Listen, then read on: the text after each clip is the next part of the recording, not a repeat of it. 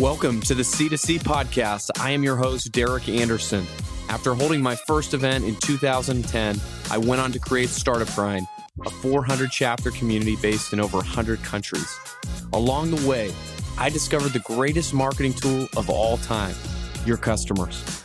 Yet, I couldn't find anyone sharing how to build a community where people could experience your brand in person or at scale.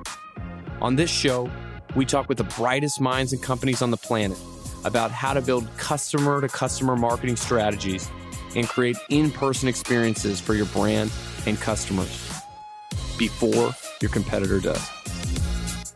I'm excited to have our next guest, Erin Wayne, who is a director of community and creator marketing at Twitch. She's worked at Twitch for over six years, started off managing their partnership with Minecraft, and is now head of community. We're going to explore how a company with such extremely active and passionate online community members were able to bring that to real life with their C two C program. Take a listen. Erin, tell us what Twitch is and what in the world do you do there? Wow. Loaded question to start off with. Very easy. Uh, Twitch is one of the leading sites on the internet right now to consume live video game content. We like to refer to it as multiplayer entertainment because the cool thing about Twitch is that when you are watching the content, it's not a singular experience, that you have the opportunity to engage with other people, whether that's through chat or emotes or extensions on the video player. You can impact the gameplay, contribute to the ecosystem, and it is a super wonderful experience. So that's what Twitch is. And I am the head of community and creator marketing at Twitch. And my role at Twitch is to run campaigns that are aimed at what we call the one-to-many.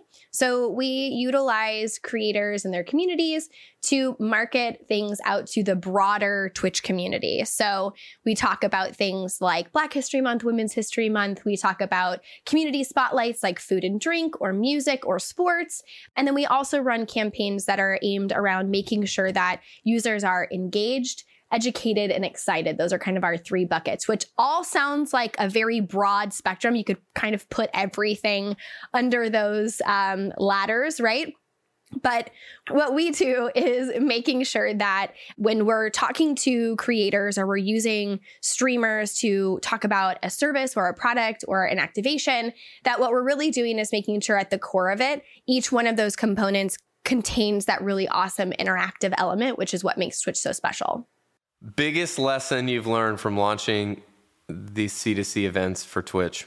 It's been a really interesting experience because we started community meetups out of a necessity, right? So we didn't go out and start campaigning and asking the community to start these events. They were already so geared up and passionate about what Twitch is that they were running these events on their own.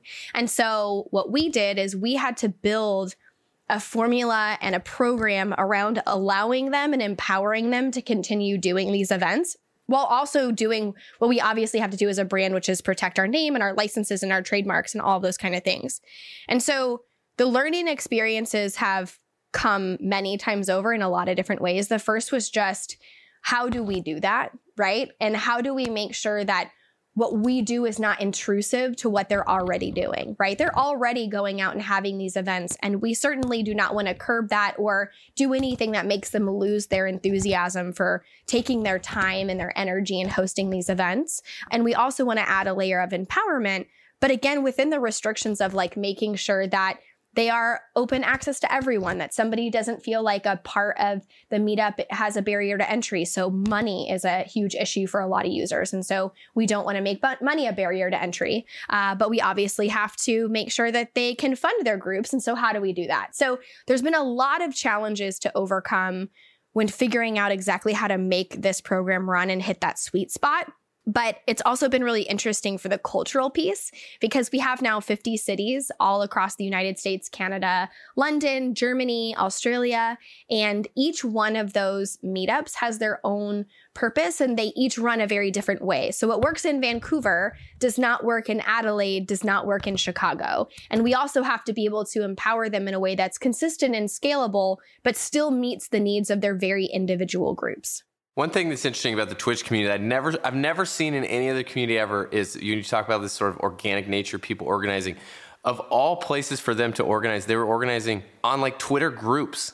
None of you remember this, but it's like when I first saw that, I was like, what in the, what are they doing? And it was just, it was almost just like this cry for help, right? Of like, like, please, like, you know, help us, help us, like, give us something. Like they, they, like they wanted it so bad and they were trying so hard. I mean, it's such a, it's such a, like a, uh, a testament to, you know, Twitch's power uh, and like what the value that they had to their community, because it was like, you know, we'll just figure something out. And so somebody somewhere, you know, in the community decided that Twitter was the best place to do that. Yeah, they were really kind of all over the board in how they were organizing and how they were kind of getting these registration process and collecting information and data and getting people all organized to show up in one place. And that was kind of the first thing that we said, when we're able and we get this thing launched, we have to make a single source of truth, right? Because what was happening is they're all hosting their events and we were working with all of them, but some of them were on Twitter and some of them had Discord and some of them were on another registration site, right? So there was no single source of truth for if I'm a Twitch user and I want to figure out if one of these events is actually sanctified and what we call powered by Twitch, which is kind of our sponsor terminology.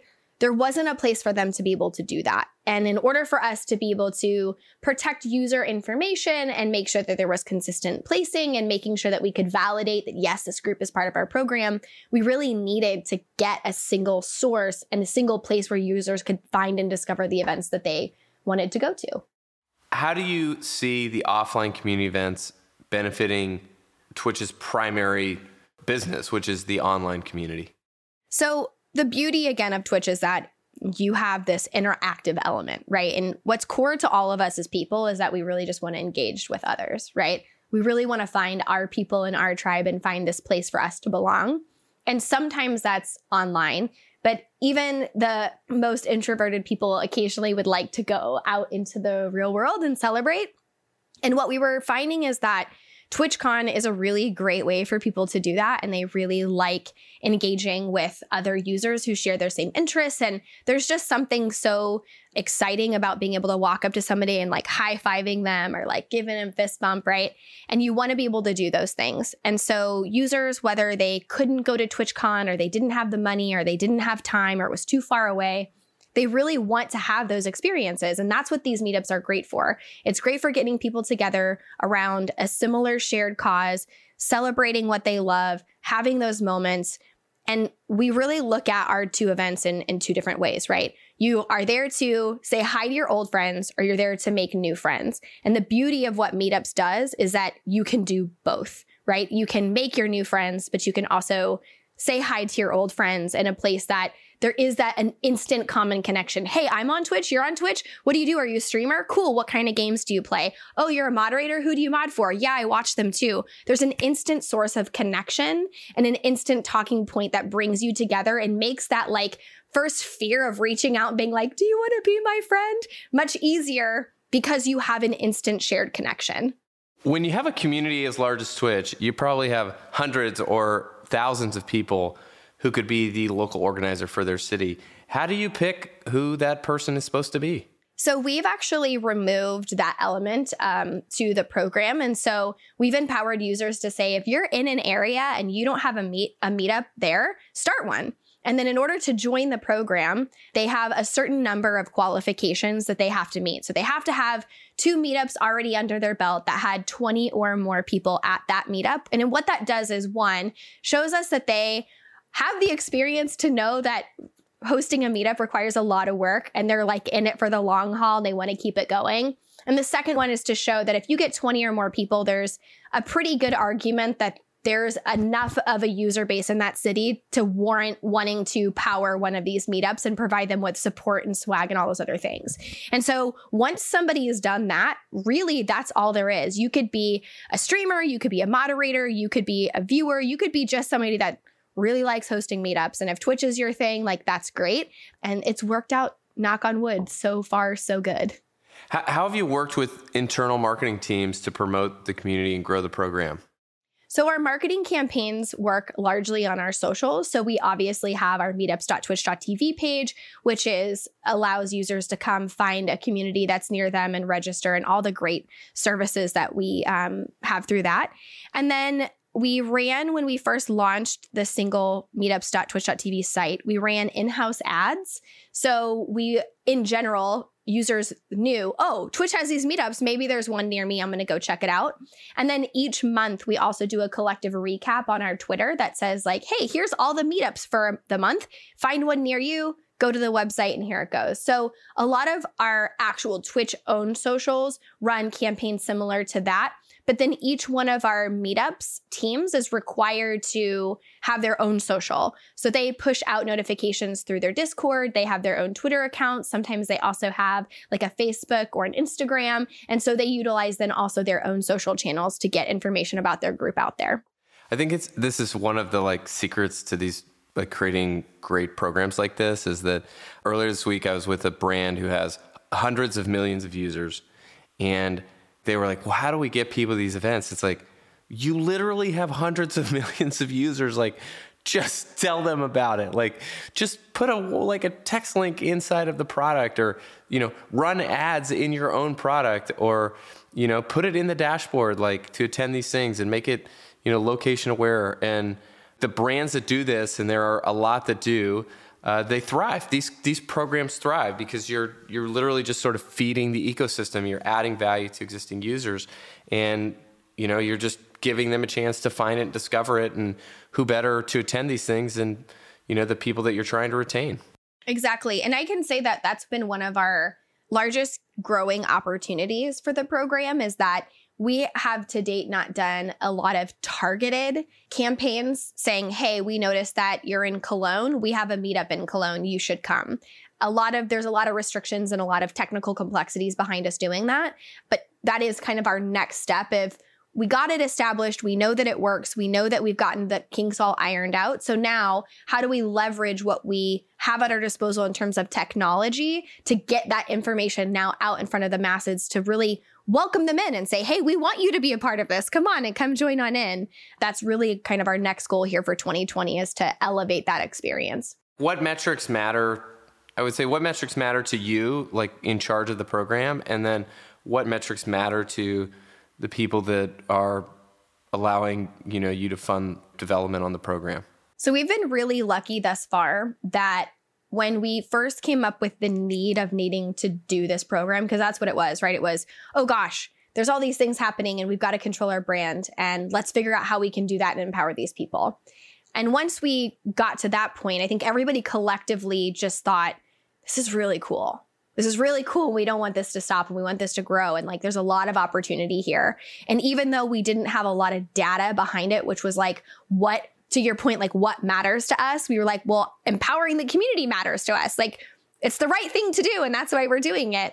And so now we're really at the point where we want to look at what's the user behavior of the people who attend meetups. Are they Uh, moderators? Are they mostly affiliates? Do they spend more watch time on Twitch? Do they engage with the subscription product more? That's information we don't have that we should have relatively soon. And then what we can do from there is look at what matters to those subsets of users. And then how do we look at what matters to them and then elevate that meetups experience? So if they're moderators, do we send people out there to talk to them about new moderation tools and give them feedback?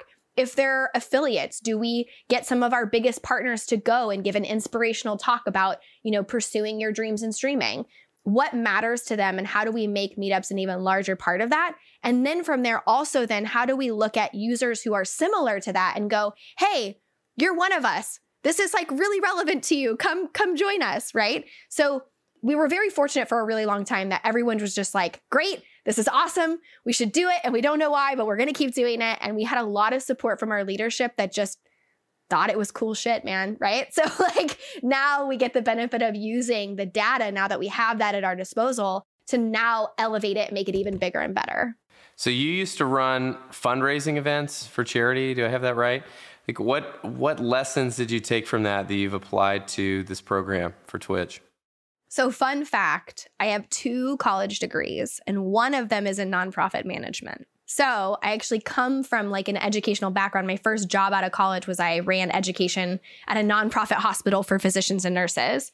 All of that came in really handy for my streaming career, because when I started working with Extra Life, which is the charity that I partner with and have for, gosh, one hundred years, being able to figure out what drives people to donate was really the biggest part. So sometimes people just want to rally around a good cause and they really want to support. A lot of people are emotionally invested, right? They want to know why their donation matters. They want to know where their money goes. They want to know who they're helping, right? And so partnering with Extra Life to get video documentaries that can run, you know, if I need to take a quick break or run to the restroom, that shows these miracle kids and where their money goes. And exactly, you know, the kids saying like, you helped me survive this traumatic brain injury because it paid for my whole entire stay at the hospital. That's really engaging to people. But then the other part is streaming is really fun and charity streams should be really fun. And so what kind of goofy stretch goals do we set that get those people who are emotionally invested to go like, okay, I'll give you twenty more dollars because I really want to see you get pied in the face, right? That was, that's been like one of the biggest ones is my daughter got to pie me in the face live on stream. I like, let my fiance do my makeup. I got a tattoo because of donations. So there's been a lot of things that empower people and really figuring out what that multi-prong approach to get all of the people who are watching empowered and, and engaged to donate is really the biggest lesson. All right, as we wrap up, I know you like a lot, you love a lot of communities. I know people won't be able to see this, but I can, you know, we were seeing into your office and all of these different amazing trinkets and figurines and video game paraphernalia. But tell us, what is one community you love and why do you love it, if you can narrow it down to one? So I started out my like public gaming career in the Minecraft community. So I gotta like give them a little bit of a shout out. But I would say the community that I find most attractive in terms of like my gaming experience, since that's where I spend most of my time. And I can't say Twitch because I'm biased, right? So I would say The Sims is really interesting and really unique because The Sims is so diverse in the type of player that they have. They have male, they have female, they have every ethnicity. They are making their own mods for The Sims to add in extra character skin tones and hair textures. And you have people that specialize in Let's Plays and people that specialize in modding and people that specialize in building. Like, my gosh, they have a hundred different communities within a single community, and each one of them works really closely with E A and The Sims to feel empowered. And The Sims is constantly working on adding in content. So when they do a content pack, it's not just what new items do we have in the game for the builders? It's also what clothes do we have for the Let's Players? What interesting new player engagements do we have for the Let's Players? Like, they really think collectively about every single use case and every single person. So both from the community side and from the company side, I mean, it's bananas. They are doing so much that it's just really interesting to watch. Thank you so much for listening. If you like the show, please leave a review wherever you listen to this. If you'd like to see more about how to create your own event community, go to bevylabs.com slash pod. That's B-E-V-Y L-A-B-S dot com slash pod.